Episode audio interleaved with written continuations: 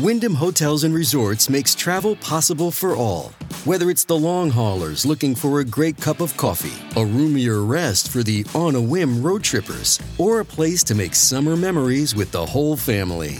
No matter who you are, where you're going, or why, with 24 trusted brands to choose from like La Quinta, Days Inn, and Super 8, your Wyndham is waiting. Get the lowest price at wyndhamhotels.com. Restrictions apply. Visit website for more details.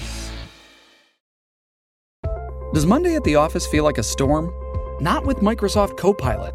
That feeling when Copilot gets everyone up to speed instantly? It's sunny again. When Copilot simplifies complex data so your teams can act, that sun's shining on a beach. And when Copilot uncovers hidden insights, you're on that beach with your people and you find buried treasure.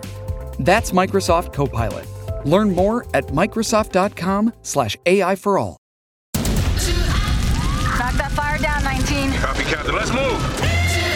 ABC Thursdays. Firefighters, we're family. Station 19 is back for its final and hottest season yet. The subject has explosive chemicals. With fiery romances. You're the love of my life. And Andy is finally in charge. I'm gonna be the best damn captain the station has ever seen. Station 19. All new Thursdays, 10, 9 central on ABC and stream on Hulu. Lucky Land Casino asking people what's the weirdest place you've gotten lucky? Lucky? In line at the deli, I guess? Aha, in my dentist's office. More than once, actually. Do I have to say? Yes, you do. In the car before my kids' PTA meeting. Really? Yes. Excuse me, what's the weirdest place you've gotten lucky? I never win and tell. Well, there you have it. You can get lucky anywhere playing at LuckyLandSlots.com. Play for free right now. Are you feeling lucky? No purchase necessary. Void where prohibited by law. 18 plus. Terms and conditions apply. See website for details. The following podcast contains explicit language.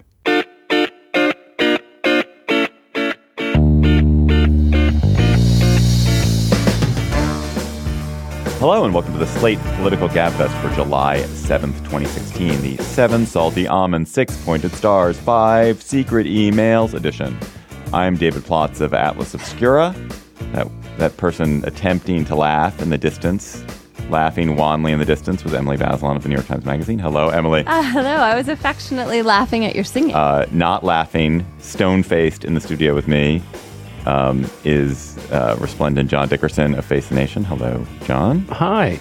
Uh, I like the way you didn't even pretend that you could then have laughed. I like the way you not, you won't even like give me a nod. No, give me a, like no, a- no, no. a I, I, thanks. I, I, yeah. uh, yeah. On this week's Gabfest, Hillary Clinton skirts disaster, but will the DOJ and FBI's decision not to prosecute her for her appalling email behavior still cost her? Then, is Donald Trump an anti Semite as well as a racist? We will solve the case of the six pointed star.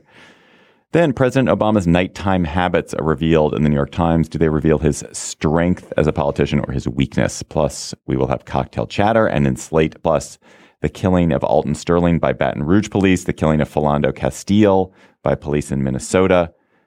Have we learned anything in the past year about the violence of police against African Americans? Has anything changed? If you are not yet a Slate Plus member, you can get it by going to slate.com slash gabfest plus.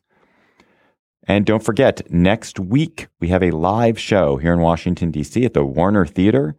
Tickets still available. There's still a few tickets available at slate.com slash live. It's at 7 p.m. at the Warner Theater, slate.com slash live. It's going to be a really great show. It's right before the conventions. Um, we we got a lot to talk about. We're gonna have a lot to talk about. Look forward to seeing you there. In the late 1990s, it's sometimes seen that President Clinton, President Bill Clinton, that is, dodged catastrophe every day. He was not indicted over Whitewater, not indicted over Monica Lewinsky. He was impeached but not convicted for perjury. Perhaps his wife has some of that same that same voodoo in her soul. This week, she cleared the final obstacle between her and Donald Trump when the FBI's director, James Comey, a Republican, announced that the FBI would recommend that recommend to the Justice Department that she and her aides not be indicted for their incredibly careless, stupid email handling while she was at the State Department. On Wednesday, Attorney General Loretta Lynch confirmed that DOJ would indeed not indict her or her aides, effectively closing the case, at least at DOJ headquarters. Emily, what did Comey and the FBI find, and how vindicating or not was it for Clinton? Comey and the FBI found that there were emails that were sent and received by uh, Hillary Clinton on her private email server that had top secret and secret and confidential information. So this contradicted her statement that nothing classified ever passed over this um, private email thing she had going on. And he basically said that he wasn't going to indict her because he didn't think she was intentionally trying to misuse the government secrets or spread information. He said it would be unprecedented for an official to be indicted merely for this um, extreme carelessness. And that was interesting and instantly got a lot of criticism from Clinton's political opponents because the statute itself calls for gross negligence. It doesn't call for criminal intent. And so Comey was kind of reading into con- Congress's intent in passing this law a higher standard for an indictment and for deciding that someone should be prosecuted for a crime. And that's a pretty standard move for prosecutors to make in a situation like this. But it does contradict the text of the law itself in a way that was interesting. And then there was just this really unusual long description of all of the facts of a case in which the FBI had decided to recommend against a, pros- a, prosecution. I couldn't remember ever listening to a law enforcement official give this kind of detail when you're deciding not to recommend in favor of charging with a crime. So that was a, I thought, fascinating window into the FBI's own process. It was not good for Hillary Clinton because it provided all kinds of details about how she was essentially misusing this email server and, you know, makes her seem paranoid and um, high-handed, which we already knew. But now we have the the facts that show that you know, she really was doing things she wasn't supposed to do. Now, it also seemed like there was really no harm, no no harm. So then the question is, is it no harm, no foul? But, Emily, just on this intent question, it, it, she certainly seems to have been grossly negligent in how she handled this information. I doubt she intended to use this to share classified information. She certainly intended to use this to skirt government technology policies and intended to use it to skirt, say, FOIA she she was she there was a lot of intent in yeah. in in what she was doing, even right. if it wasn't necessarily intent right. to reveal classified information. Right. And that's why Comey's laying out all of these facts then raises these questions. Why hold the government in pro- in deciding to prosecute her to this higher standard? Why shouldn't, if the statute says gross negligence and he made a case for gross negligence, then why not indict? And the reason is that prosecutors have an enormous amount of discretion. Now, Comey himself isn't a prosecutor. The prosecutorial discretion part is still up to the Department of Justice.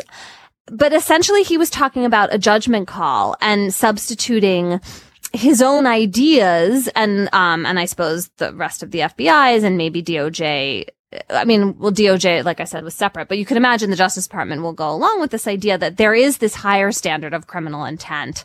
That is tricky. I really think the only way to understand this is that from what we know, the actual confidential and top secret information that got shared was not actually the kind of state secret that could have done damage to the government. And so there's this funny way, I think, in which what's really at issue here is that the impact of what she did was um, negligible in terms of actually hurting the country. And somehow that standard has been imputed into this gross negligence idea. Do we really know that what she had was the confidential stuff that was marked confidential and that was confidential at the time, which was one of the disclosures, was inconsequential? Because he said some of it was at the well, highest levels. Well, there's a, there's an interesting Fred Kaplan piece about this, where Fred makes a pretty yes. good case saying that this is essentially about drone strikes, CIA drone strikes, which were um, which were classified as I, I, guess confidential or secret, even though the same strikes being carried out by DoD were not, um, and that it. And, and they've, been, been reported, reported, in the media, in the so that's most of it. And then the, that the only that's one what that he assumes is most of it. Well, I, I didn't understand. well, no, but I didn't understand. But then he said the other one is that the a communication about the president of Malawi, which it's hard to imagine that. I've been to Malawi; it's a great country, but it's hard to imagine the communication I don't about the know. president of Malawi could be. I don't think we know. I didn't understand how he knew that. How, how Fred knew that. I don't think we know. Anyway. I don't think we know. So here we that was reported not just by Fred, right? The New York Times had the same set of yeah, but they're assumptions. But yes, I agree, John. That if you read they're assumptions, yes, they're guesses. I agree. So uh, they seemed like high, like well educated guesses, but guesses nonetheless. I think to your point, David, the difference between intents in the intent that I think the statute goes to is whether you had an intent to specific intent specifically uh, directed at this uh, at this classified stuff. The intent that she had that you described, which was to get around the system, uh, which was to protect her privacy, she had super intent on that, but it was right. in a separate channel. Right. Uh, but can we just can we just the real damage here is that he completely shredded uh, a half a dozen or more claims that Hillary Clinton has made in this political campaign about her server. She said she didn't send anything that was classified in any form. He said that wasn't true. There were over 100 such items. Regardless of what they were about, they were classified. Comey said she should have known that, and everybody participating in it should have known it, whether it had the markings or not on that.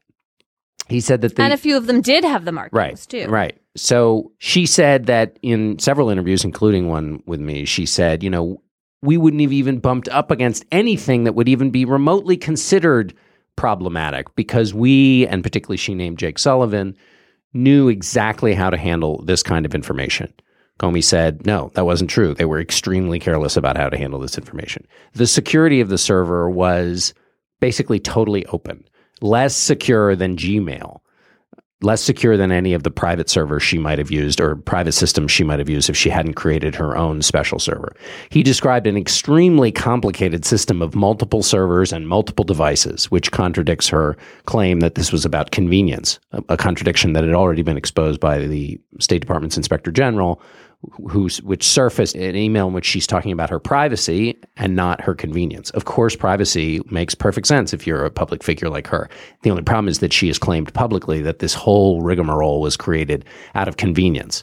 So there's that contradiction. Her campaign said that her, lawyers read every single email that they deleted. Comey said, no, that's not true. They basically searched through the emails with some keywords to find anything that might be work related sent those things that were work related to the State Department, and then deleted everything else. The bias there being the total reverse of the way the system is supposed to work. The bias is supposed to be on retention because these are people that are employed by the voters, and therefore everything they do should be subject to some kind of review and should be captured first and then weeded out. The, uh, she turned that totally upside down and on its head. She said they deleted no work emails. He said there were plenty of e- work emails that were deleted, some of which they could recover after this incredibly laborious time time consuming, painstaking, and expensive process of of trying to recover them from her servers that her lawyers tried to wipe. So there were emails there that were um, that were work related that she didn't turn over, which is another contradiction of something that she said repeatedly. Uh, and we know from the inspector general that, that, despite the fact that the Clinton campaign said that she operated within the spirit and the letter of the law, that she did not operate within the spirit and the letter of the law. That's a lot of stuff, not just about stuff that happened when she was first brought into the office, but contradiction of repeated claims she's made in the course of this campaign. Do you think, John, as a political matter, that this is a pulled muscle or is it an amputation? Like, well, is this she, a permanent injury to her, or is this just a this is a temporary thing, or she she bears a hit and but nor, ultimately she recovers? I think normally it would be a real blow, but she's running against a candidate who has created new excellence in saying things that either he, that, that, contradicting himself or saying things that are factually inaccurate and easily verifiably factually inaccurate. You know, she's running against somebody who has his own trust issues, and what it comes down to for voters is which of the a did the distrust matter to you as a voter, and b the two kinds of trust are a what do you do when no one's looking, which is to say what do you do when nobody's looking and you set up your own server, and b what do you do when everyone's looking? And you have to decide whether the person is telling you the truth or not. She, um, I, whether it has a long term long term uh, damage, who knows? Because she's we are in this crazy race. If she were running against Marco Rubio, it would have a huge damage.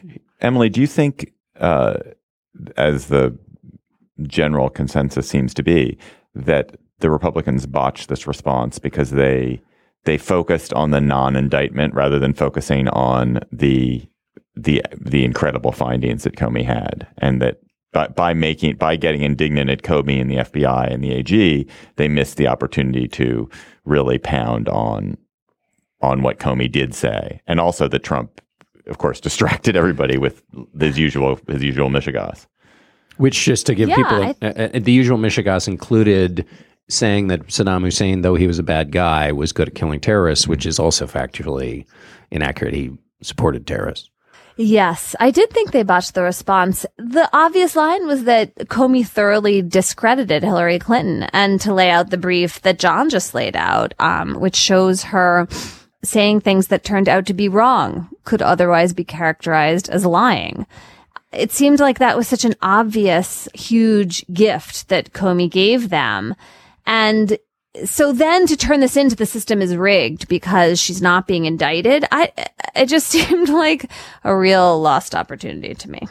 How should she spin this, John? Should she spin this as victory? Should she say nothing? should she should she quietly apologize and Well, move on? Keep they moving? tried to, sp- you know, the, the several times they said the, the issue has been resolved and she apologizes. So that's obviously silly. The issue hasn't been resolved. I mean, the, the, the legal issue has been resolved, but the central issue for voters who don't know, like statute schmatute, is what the candidate is telling me about the way they behaved in a situation that's not too terribly different from the kinds of situations we all expect them to encounter as president. Were they telling me the truth? That's not been resolved. I think the only way it gets resolved is through answering the questions. The problem is the questions are unanswerable because the statements were made and then they were contradicted by not by some Republican hack, but by the Inspector General of the State Department and the Director of the FBI. Like, and the Director of the FBI who you are whose authority you are validating by saying the issue has been resolved. In other words, he has the authority and we uh, believe in that authority when we want it to work for us, which is to say, nothing to see here, issue resolved, let's move on. You can't then say, oh, well, all the other stuff he said was lacks value and weight. It just like, so I, I think the way she gets around it is just talks about stuff that people, that, do- that voters, she's been talking about college education and college costs this week. And you talk about Donald Trump and you talk about the things people care about in their, in their daily lives and hope that it just kind of you can grind it out through to November, I guess. I think that's right. I mean, the other thing I keep th- balking over is that one tries to think, okay, well, so when she said all those things, we were super careful, no classified information, blah, blah. Was she just deliberately lying and obfuscating? Or did she just imagine that, or did she not really know? And did she just imagine that she wasn't ever going to get caught in that lie because they would never investigate this thoroughly? None of those are appetizing options, right? It's really hard to know what to make of those statements she made that that doesn't seem pretty damning. What is her explanation? What what did they say they were doing with the classified stuff?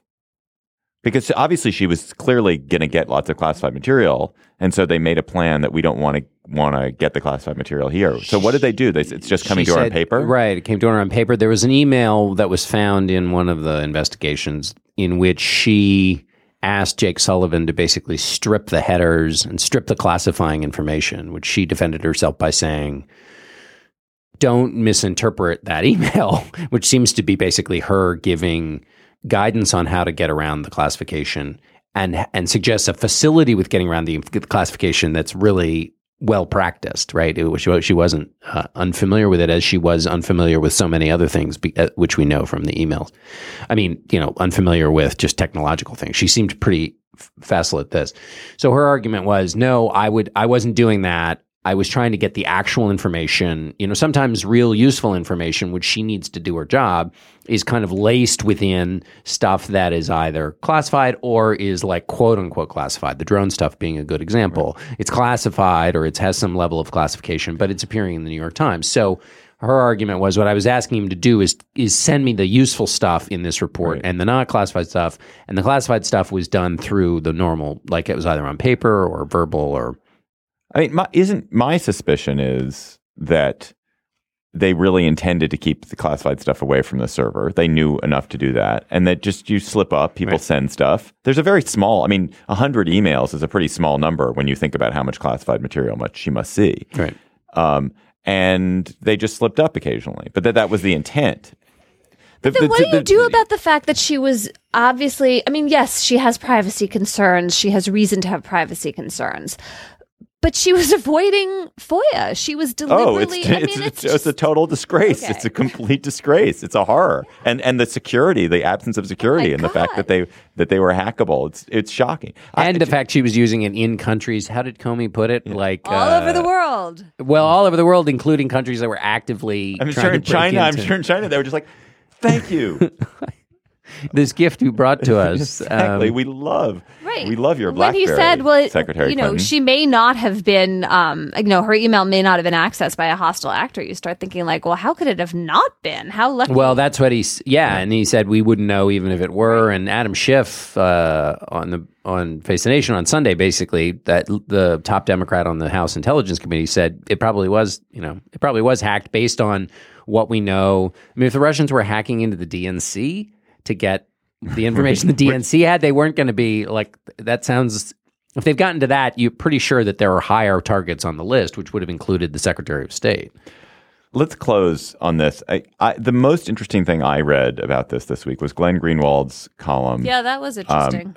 it, it was a very scathing, brilliant column arguing essentially that it was rich. It is really rich for Hillary Clinton to be left alone when this administration has been absolutely ruthless and vicious about enforcing secrecy provisions for the little people. And Greenwald points out, I think, with just complete accuracy, that had a regular State Department staffer set up a private server and stored classified emails on that private server, they would be in they would be doing hard time. They would be in a federal prison somewhere, no doubt. They would have uh, the conclusion that we should make about this. uh, The conclusion that I would make is not necessarily that Hillary Clinton should have gone to jail. It's that there is a problem with how we're treating secrecy in this uh, in this administration, in the city, and it, it's full of hypocrisy. And Greenwald says, like the hypocrisy is, we're protecting powerful people who do things. Um, but in general, I think it's a it's a mess. What, what, Emily, what, what what do you think about this? Yes, I thought it was a really compelling column. He brought up Chelsea Manning, who leaked to um, WikiLeaks and is doing a lot of hard time. And, you know, look, those were a lot of real secrets that got revealed. And so I think if you don't think Clinton's use of this email server was a big deal, and this is Fred Kaplan's position, you're looking at the effect that it actually had. It appears that she sort of skated through this. I mean, you know, no great state secret, as far as we know, did escape through this email. And so, you know, it's like, okay, nothing to look at. Let's not pay attention here. But she broke all these rules and she's being held to, uh, you know, uh, she's getting away with it in a way that um, other people, including Chelsea Manning, obviously did not. and also just there is the like stuff she said in real time in the campaign that's not turned out to be true. All of the things that are being displayed in a campaign are not useful in evaluating whether whether and how they're going to behave as a president, but some of the things are. And so there's not only the things that turned out to be not be true that she said out loud, but there is the troubling pattern over time about this kind of skating the rules and creating it and, and feeling like different rules apply to you. And the self inflicted wound. Oh, it's so frustrating. Like watching someone just take herself down for no good reason. For what? So that like she could write emails about Chelsea's wedding and her own yoga classes without worrying about FOIA. I just, it, it's, there's something so frustrating about that part of it.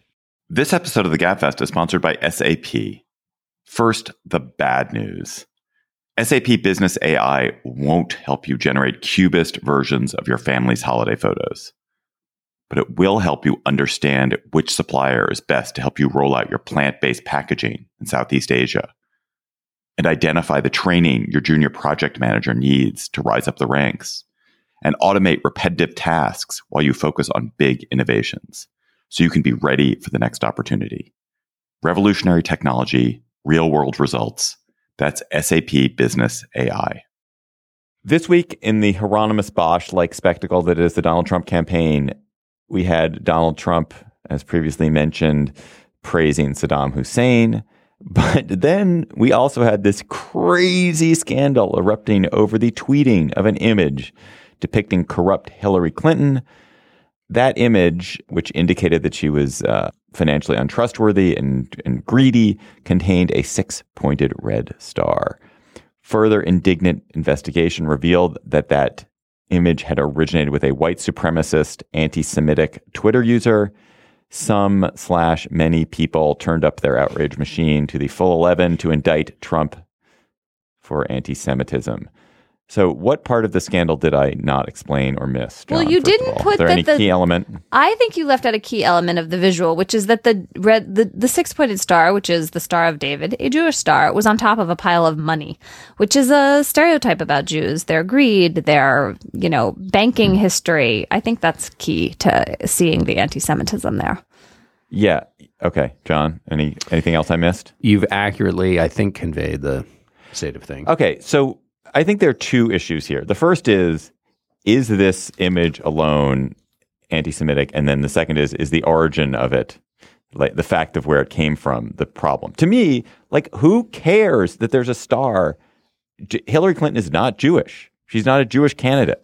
And absent, you know, independent of where this where it turned out to come from, it has many meanings of the world, and just seemed to me that the the outrage about this as subtext when you consider what the obvious actual text of Donald Trump is about Mexicans, about Muslims, about uh, African Americans in crime, like the the the kind of level of of vitriol that rose instantly over that thing uh, seemed to me really out of whack, out of proportion with what the the misdeed is. And then when you learned that it came from a white supremacist, you know, Twitter user and had been on white supremacist site, did that change your sense of it? Or and what about the pile of money? Did you not care about that either? I don't care. I don't. So what? What do you mean about the pile of money? Hillary Clinton is somebody who buck rakes like crazy from Goldman Sachs, and like it's perfectly legitimate to criticize her for taking tons of money for the Clinton Foundation for herself. And a pile of money is a good representation of it, and a, and a star is a perfectly fine image. And and it's like the fact that it comes from an of an from an anti-Semitic you know dirtbag is a problem because that means that the Trump campaign is basically getting their information there. But in itself, like before that we knew that part of it, it just doesn't seem like it doesn't seem relevant. She's not Jewish. It doesn't she's not Wow, I feel like so you're what? having a hyper rational response to this, which I have to say I did not have. I am generally not in favor of going to look for anti Semitism in America because I don't think and now she says and now goes to look exactly. for anti-Semitism. I don't ahead. think it's our country's biggest Go problem. So I'm there that far with you. I'm sort of was reluctant to see this here, but I gotta say, like, you know, you see a Jewish star on top of, of a lot of money. I, I think that the stereotypes that um that this image was playing into are right there at the surface. There it's not very hard to make those connections. And the idea that okay, because Hillary herself isn't Jewish and Trump's campaign purportedly intended this to have a different message about her corruption. And that sort of erases all of the history that these noxious stereotypes tap into. That seems crazy to me. Like, I feel like when you, when you, um, wrap Jewish images up in uh, greed and dollar signs, you are tapping right into this incredibly virulent stereotype that has caused an enormous amount of harm to the Jewish people. And so I did take umbrage. You take umbrage even independent of where you thought the origin was. Well, it's hard for me to say because when I learned about it, w- there was an argument going on. Like, where did this come from? You know, did they find it themselves? But uh, to me, it's I was so unsurprised, given Trump's history of following some of these alt right or white supremacist or white genocide people on Twitter and using things that they had tweeted out in other contexts. I assumed. That, I mean, I was it, it, that seemed so typical that it was going to have that origin, and so it was all just like of a piece to me. I didn't really experience it separately.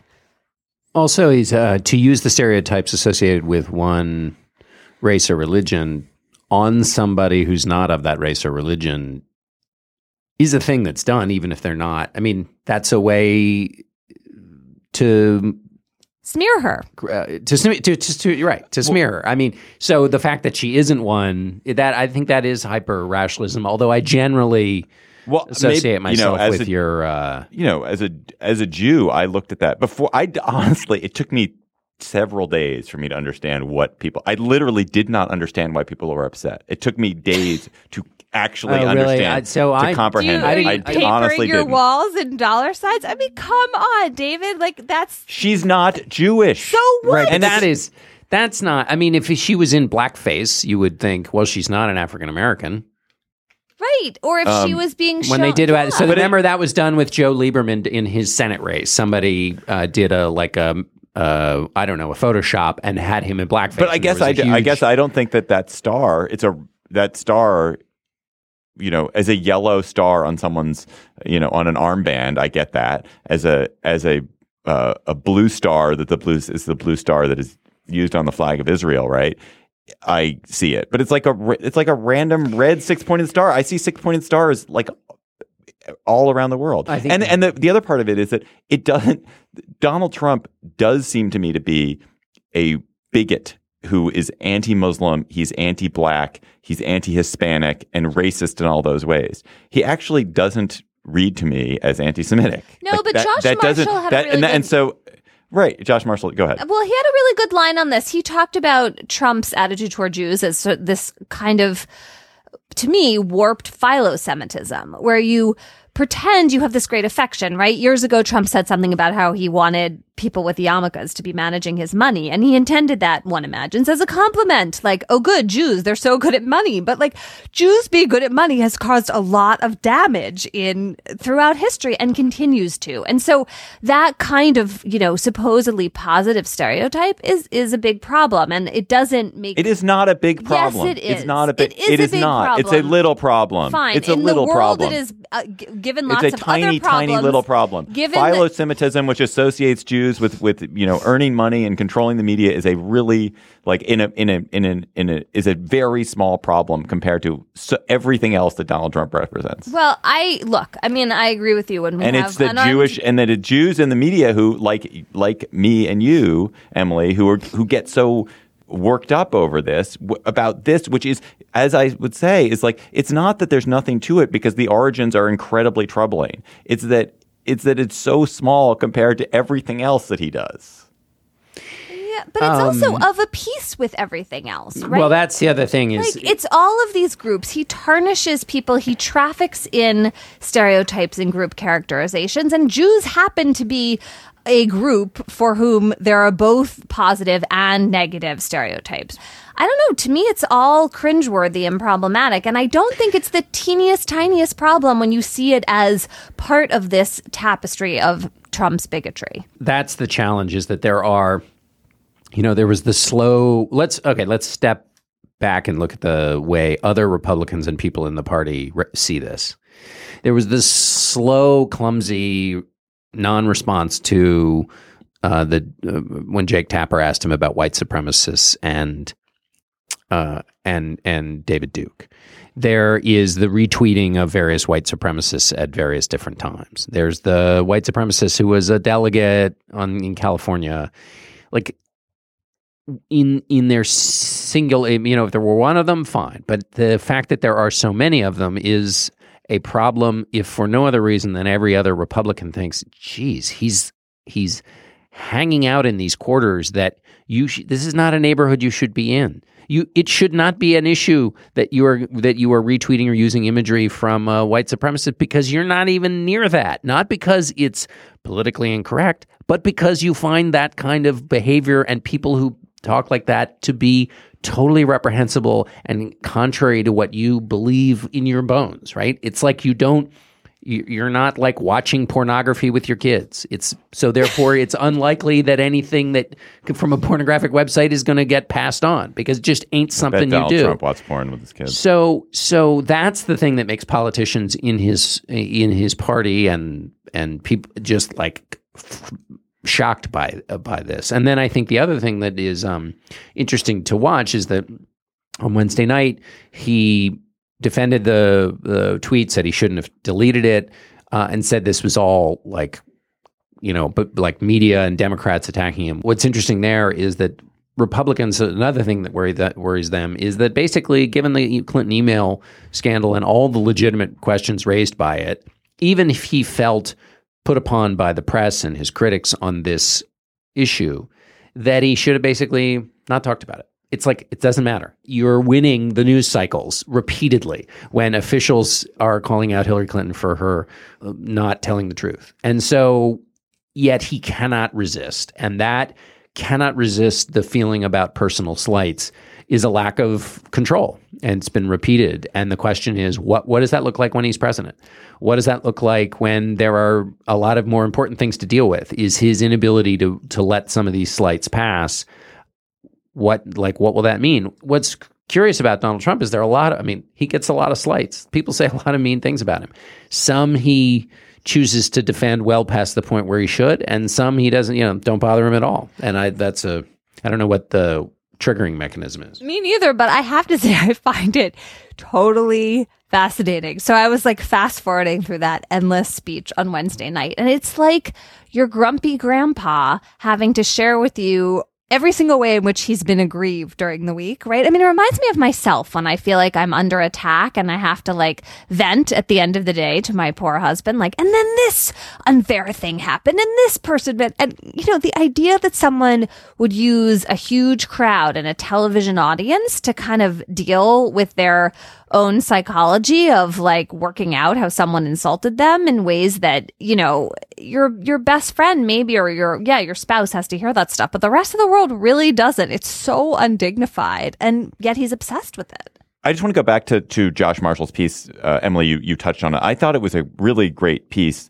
for a bunch of reasons, and what you, you talked about the philo-Semitic part of it. I thought Josh's real insight was he he was saying that Trump essentially has no belief system his, himself, that he hones in, he responds to affirmation. And this is a salesman psychology that salesmen are always looking for what is it that's moving the person they're trying to sell to? What is it the audience that you have is responding to? And it becomes a reinforcing cycle because you see the audience responding to something, so you double down on it. And what has happened to Trump is that he saw, he, he read that his audience was, was responding to anger and sort of his the more bigoted, racist, rageful parts of it, and he took on more of that. And I don't actually think it represents any actual belief system in, on his part. I think it is that where, where he saw opportunity because people that that is where the greatest emotional response was coming. And in a way, it's much more dangerous than an actual belief system. It's also a really good explanation for why he can't broaden his appeal because if the if the emotional response that he craves is coming from his most ardent supporters and those people are mixed up with the alt right and, you know, are more on the fringe, then it becomes very difficult to moderate and stick to your, you know, boring old teleprompter talking points. Can we talk for one second about this phrase, the alt right, which I it, it irritates me because I always associate alt with like, oh, indie, you know, that great band with tattoos. And alt right just means like just some racist dirtbags who are good on Twitter. Okay. All right. I just said that. you guys have nothing else to Drove say. a stake through the heart of that phrase. Okay. Last bit on this to just to maybe preview next week. It's a slightly different subject. In his crazy speech on Wednesday night, Trump did tease Newt Gingrich as his possible Veep. Should we take anything I- from that? He, he said that Newt would be would do great in the debates. Yeah, yeah. So I have both a general and a specific aversion to the parlor game, which Trump is using and successfully. He had Bob Corker out with him on the stump, Newt Gingrich. He went to go meet with Mike Pence. He's using uh, one of the weaknesses in our coverage of these campaigns, which is the endless obsession with the players and who might be Veep and who might not be Veep. So I think what's interesting is what it tells us about him. And one one thing that it does that that that having said all of that high, horse crap, one thing that is interesting though about the people who are on the list and who are taking themselves off the list is I had a conversation with somebody who's who was talking to one of the people who was kind of on the list, was thinking about was thinking about being on the list. If you look at the two categories, there are those politicians who have future ambitions in the party and in electoral politics. So that would be Mike Pence, Indiana governor, Tom Cotton, senator from Arkansas, Corker from Tennessee, Senator Joni Ernst from Iowa. All those people want to continue on in the party. They have all taken themselves off the list that they were maybe on. Gingrich and, and Christie are kind of done. Ed O'Keefe made this point from the Washington Post. Made this. They are their careers have hit a ceiling, and they will continue to have. Th- That's fine. They'll give speeches. Life is not over for them, but they are not planning to have a future. And so, hitching themselves to Donald Trump has less risk associated with it. But the person who was advising one of these possible candidates was explaining something to me, or reminding me of something that I've forgotten, which is when you sign up for a campaign, usually what happens is there's an apparatus to take care of the vice president. And the Trump campaign has been successful in being a non-traditional campaign, but there are certain things that that you kind of still have to do, and one of them is take care of your vice president. And the reason you do that is that the vice president like can't be out there just hanging out on their own off message not advise not knowing what the candidate's doing because there aren't a lot of opportunities for the candidate and the vice president to talk they almost never do during a campaign so anybody who signs up to be the number two for donald trump will face all the challenges we're aware of but will have none of the support system to keep them okay, which means if they are worried about their own political viability after the race is over, there are more opportunities where they're going to think, yeesh, I- am going to be out there and the whistling wind of chance will be howling around me. And I'm not going to have a backup system uh, because the campaign is basically all about Donald Trump and is also just basically short staffed and non traditional. So I'm going to be I'm not going to have a very good like support system, and that's going to make it even more chaotic. And that for me really explained why those who are ambitious are not going to sign up. But I think Trump could also pick, you know, there might be a couple of military figures that he could pick, and that we're making the parallel with with Wallace in '68, who picked uh, Curtis LeMay as his number two. Um, interesting and. Uh, I think it's going to be fascinating about what it tells us about Donald Trump and also what it means for the next several months of the two of them trying to kind of stay on the same page. Oh my God! What a fun job! Trump, the line will Donald be Trump long. Picks, picks Trump picks the ghost of Curtis LeMay. Shipping can make or break a sale, so optimize how you ship your orders with ShipStation. They make it easy to automate and manage orders no matter how big your business grows. And they might even be able to help reduce shipping and warehouse costs. So optimize and keep up your momentum for growth with ShipStation. Sign up for your free 60-day trial now at shipstation.com and use the code POD. That's shipstation.com with the code POD. A New York Times story fascinated students of politics and presidents this week. The story detailed President Obama's nighttime routine. It seems that early in his presidency, Obama would, after having dinner with his family, he would play pool with Sam Kass, who was one of the White House um, chefs and a family friend, and then he'd put his daughters to bed, and then he might do some work. Now that his daughters have grown up, Kass is gone. He has a routine, or claims apparently the story claims he has a routine where he holds up in the treaty room, reads documents, watches ESPN, plays words with friends, and snacks on seven lightly salted almonds, not six and not eight, but seven. And then goes to bed quite late. He doesn't appear to be hanging out much with Michelle in this in these evenings, not with his kids. He doesn't appear to be in the way that Bill Clinton was, constantly on the phone with people.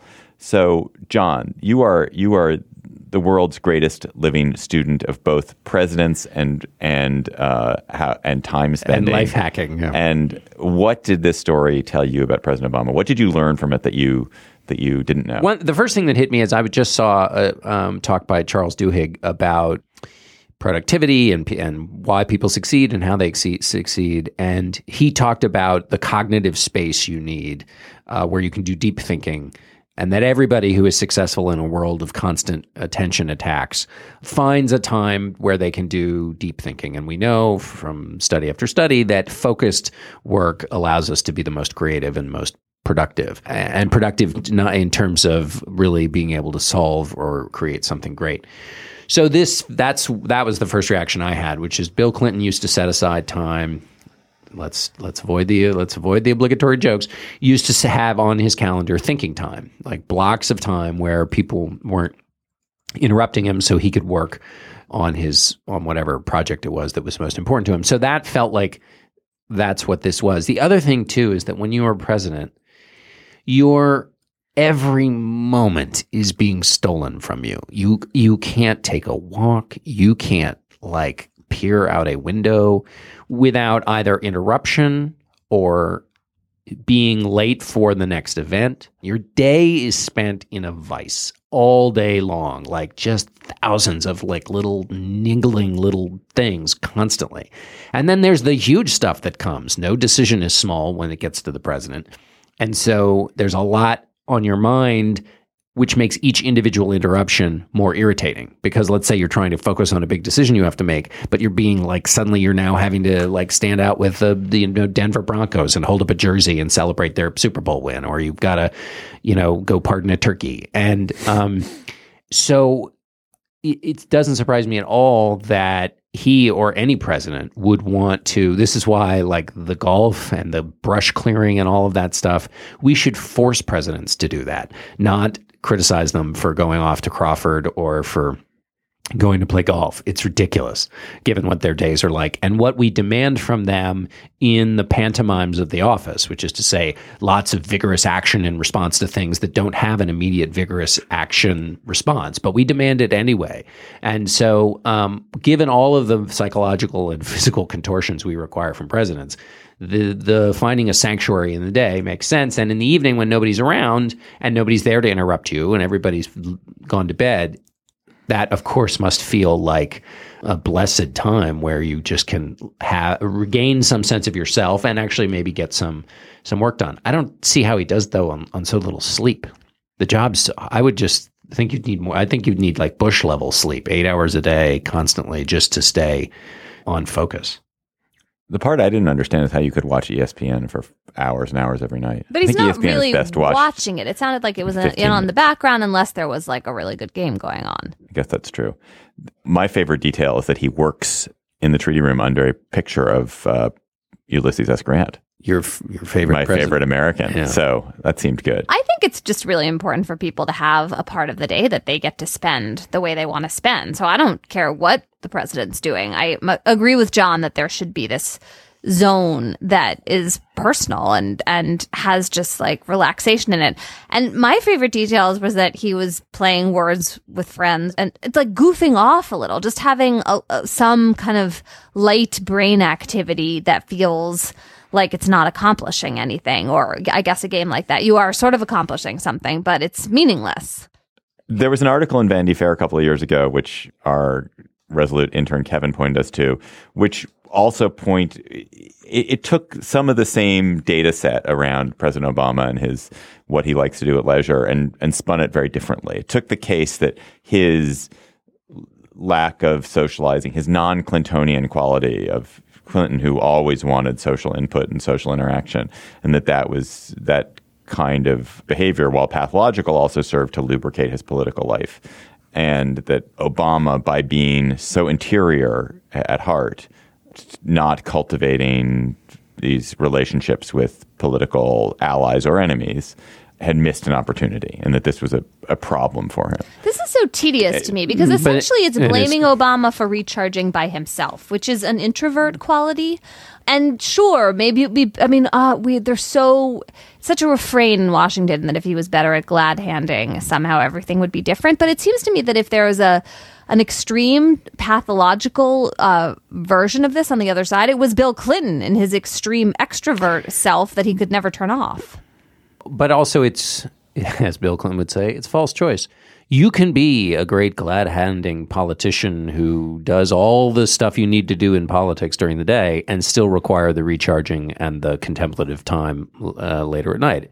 As Duhigg points out, that's how successful people do it. And Bill Clinton's requirement that he have that alone time to think was not in contradiction or contravention or any other word I can come up with of his more glad handing side. Obama's does have a does have a problem with lacking the political instinct that would come as Chuck Schumer put it from like climbing the greasy pole of politics. Like if you've done it your whole career, you have a kind of second nature sense, which isn't which isn't so much the mis the misunderstanding about glad handing is that it's all about like go have drinks and and sit down and have um you know dinner with them.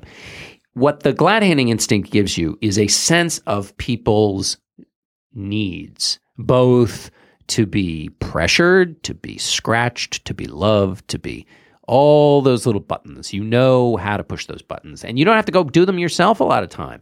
A lot of time you just send to some minion and say, like, go, you know, go make sure that so and so is okay. There's a great memo that James Baker wrote during the 1976 fight between Ford and Reagan, in which he outlines the delegate uh, sucking up effort that was required because there were a number of uncommitted delegates who were up in the air about which of the two candidates they were going to go to. And he says basically in the memo, the the thing that politicians hate is to not know what's going on and to not feel loved. So he created this regimen of just constant affirmation and affection. Ford didn't have to do any of that stuff. It was all being done for him. And that's the thing that a politician, that a person who's been in politics a long time knows how to do. That's a totally separate issue from whether you have this contemplative time. Uh, so I think, uh, having not read the Vanity Fair piece, I'm not maybe being fair to it, but uh, but I think these two things are kind of totally separate. My one thing I was struck by as I read the story is that I actually didn't believe that this was a this was how President Obama spent most of his evenings. You don't believe in those seven lightly salted almonds? They're I think- so think this- this- My God. This Where's the this represents this represents one form of evening that he spends. That, that that he doesn't do this every evening. That he is probably with his wife more than this suggests he is with his wife. I felt like that this was a tr- trying to trying to universalize something, which is a thing that he does. You know, like a couple times a week uh, when there's a good game on. And John, why are you nodding? I think you're right. Well, and we may be the ones making the mistake here, which is like, you know, this is what he does some number of nights, and it's a routine. You know, like I like to think I work out in the morning. I probably do it only like once or twice a week. Right. So, but it, to the extent it's a Right. routine in the morning, the rest of the days are, Right. are defined by like happenstance. Right. So it's a routine, like what defines a routine, I guess is what I'm saying. I, I mean, I, when I think of like if someone said, "Oh, I'm going to write about David Plotz's nighttime routine," I would say, "Oh, yeah, you know, sure, we have uh, dinner and hang out, watch some TV, kids to bed. Hannah and I, you know, sit on the couch and work, and then uh, uh, you know, watch an HBO show or something." But that actually happens once a week. It doesn't happen six nights a week. And I was also struck, and you you know, everyone's marriage is a, is a is a is a foreign country, so you never should make assumptions about anyone else's marriage or what it means. Um, but it was weird to me how little Michelle Obama was in the story. Like that that also rung false to me because I my sense is that they are a couple that is a very much a married couple, and the fact that she that as portrayed they have dinner, but then they're not together, and then she goes to bed early. Well, this whole thing Um, of going to bed separately, this is a real dividing line between couples, I think. Because I personally cannot imagine that. It would change everything about my evenings and my so marriage. with you, totally with Wait, you. Wait, what? Yeah, Hannah, but right. you- I tell you, I, dividing I always line. go to bed with Hannah, Right. like 90, But 95% you and Anne of the go to time. bed at different times, right, John? Totally, yeah. Yeah, For so I- work, sometimes I have to go to bed earlier, and then, but then also I always have, but then maybe that's. I mean, it's been this way since college that that I stay up and do work. That's almost always the way. That's interesting. You go to bed at the same time. Always fascinating. Yeah. Does You- that mean you- go to bed guys, and Emily? read, or the lights are out at the same time? No, the lights are out usually. at the same time. Both. It means Wow. both. Yeah. Yeah. Wow, that's really interesting. I wonder if that's a. I wonder if that's Do a. you get up at the same dividing time? No, I'm always up earlier. So basically, you're saying she's a slug of bed. She's a lazy no, bum. she's Anne healthy. is healthier. That's the answer. She's to healthy. She's lazy. No, Why are you saying that she's healthier. lazy? Oh, Why would you please. say that, That's John? ridiculous. She's much David, healthier. stop it. She's far healthier. That is so weird. Hannah and I, I would ninety five percent of the time sleep at the same time, read at the same time, sleep at the same time, wake up at the same time. Yeah. Right. I so like I really do think great. this is a dividing line. Someone should do a whole story about this. Well, I guess the question is, yeah, and how big are the how big are the two shares of the pie? Like, Right. am I in the vast minority, or That'd be great to know. Um, And does it and and and because in the in the Obama case, it seems like David, you're uh, you're making there's a like a little whiff of judgment of fact of the fact that they are out of sync. Yeah, that's right. You heard you heard the judgment, which is totally wrong. Right, it's totally wrong. It's not fair. But you you read it correctly, John. Also, where were the kids? The kids were also strangely absent from this whole narrative, which was one of the reasons I didn't think it was every night. Um, wait, can I we? don't know. Would, wouldn't teenage kids be absent from the parent? Like, whatever. They don't want to be with their parents. Do Let's you- set up a survey. We're, we're going to shut do a survey. Let's do a survey. Put on Facebook if you go to bed at the same time as your couple, if you're in a couple. And if you're in different the time. Anyway. same space as your children in the evening, if they're teenagers, no, they are probably not talking to you the entire time. But they are they like in your in your sight? And where is where is uh, uh, the, dog. the mother-in-law? and where's the dog? Good question. The dog. Why is I the dog? The, you got to imagine the dog but with that, him. you, the that would have been like a very. Oh my why god! did they a have that detail? knot. Yeah, exactly. No, I know. Yeah. I know. You know, and the, I wonder. Do they walk their dog at the end of the night? I don't Go out know. and walk the That's dog. a good. Maybe the girls have to do that. Jocelyn is sending me like wrap this up, but I don't want to. but we will wrap it up. Okay. Jocelyn's taking pity on our one remaining listener. His karate lessons might not turn him into a black belt. And even after band camp, he might not be the greatest musician. But with the 3% annual percentage yield you can earn on a PenFed premium online savings account, your goal of supporting his dreams Thanks for everything, Mom and Dad. will always be worth it. Apply today at penfed.org slash savings. Federally insured by NCUA. $5 minimum to open account. To receive any advertised product, you must become a member of PenFed. PenFed's got great rates for everyone. And now let's go to cocktail chatter. When you are having a cocktail, perhaps alone in the treaty room at night, in the treaty room of the Dickerson mansion at night, John, what will you be chattering about to uh, the person who is or is not with you in that room? To President Grant on the wall. So I have a double-barreled ch- chatter, which is uh, one, the first is just the Night Manager, the miniseries with Tom Hiddleston and Hugh Laurie. I'm halfway through watching it, and I I love it. It's great. I almost never get a chance to watch TV, and uh, I'm uh, mid binge through this, and um, really enjoying it. And uh, and then the second thing is about me, me, me, because there's only a month before the book comes out, the Whistle Stop book, August 2nd. It will come out. And those of you in New York City who are near the City Winery can come to a live Whistle Stop with me. Tickets went on sale today at slate.com slash live. Sign up for the show, 7.30, and I'll, um, it'll, it'll be a live Whistle Stop performance of a kind that was immediately intuitively understood by Emily Bazelon, which made me feel great when I gave her my uh, pitch for how I was going to do it because Anne was like, "Huh." Anyway, so you Well, can I come. think you talked to me about this, but I well, I'm not going to be in You town. But I wanted to have a have I wanted to have a deciding part in it. yeah, I know. Well, you might have a part in the one when we do it on, in in town, whenever that is in Washington. There are going to be others in. Um, Better let me have a part. yeah, well, this the New York one is the first one. There will be others in other cities, depending a on interest and b on travel and that kind of thing. But um, yeah, and then we're gonna find a way to do one where you guys uh, uh, play a role. I really want to find you a role for you to play in the inquiry into the Mulligan letters, um, which is my favorite little drama um, about uh, James Blaine and uh, and Mr. Mulligan. But anyway, New York, I hope to see you there. All of you who have pre-ordered the book or those of you who are now inspired to pre-order the book or those who just want to get the book when they come to the show Emily, what's your chatter? My chatter is about a book that I have been dying to recommend since I read it a couple of months ago, and is now um, about to be published. It's called Break in Case of Emergency. It's by our wonderful Slate colleague, Jessica Winter. It is like the female foundation version of the TV show Silicon Valley. A totally hilarious par- parody of the world of foundations and nonprofits, which women dominate, um, but not necessarily to anyone's good, including their own. It's a, a world that um, has a lot of celebrity bullshit in it, which Jessica just does an expert job of dissecting. And it also has a very winning character at the center. Um, the main character is working at a kind of phony foundation, but she's a real person herself. I just think this book, it's so much fun to read. Such a good beach read. Um, has something to say, but is also just light and biting and funny. So um, again, it's called Break in Case of Emergency by Jessica Winter, and you can order it now on Amazon. I think it will appear next week. It is awesome. She Jessica can just she can write her ass off. Really, The right? Sentences are incredible. Yes, she really brings it. It's super fun.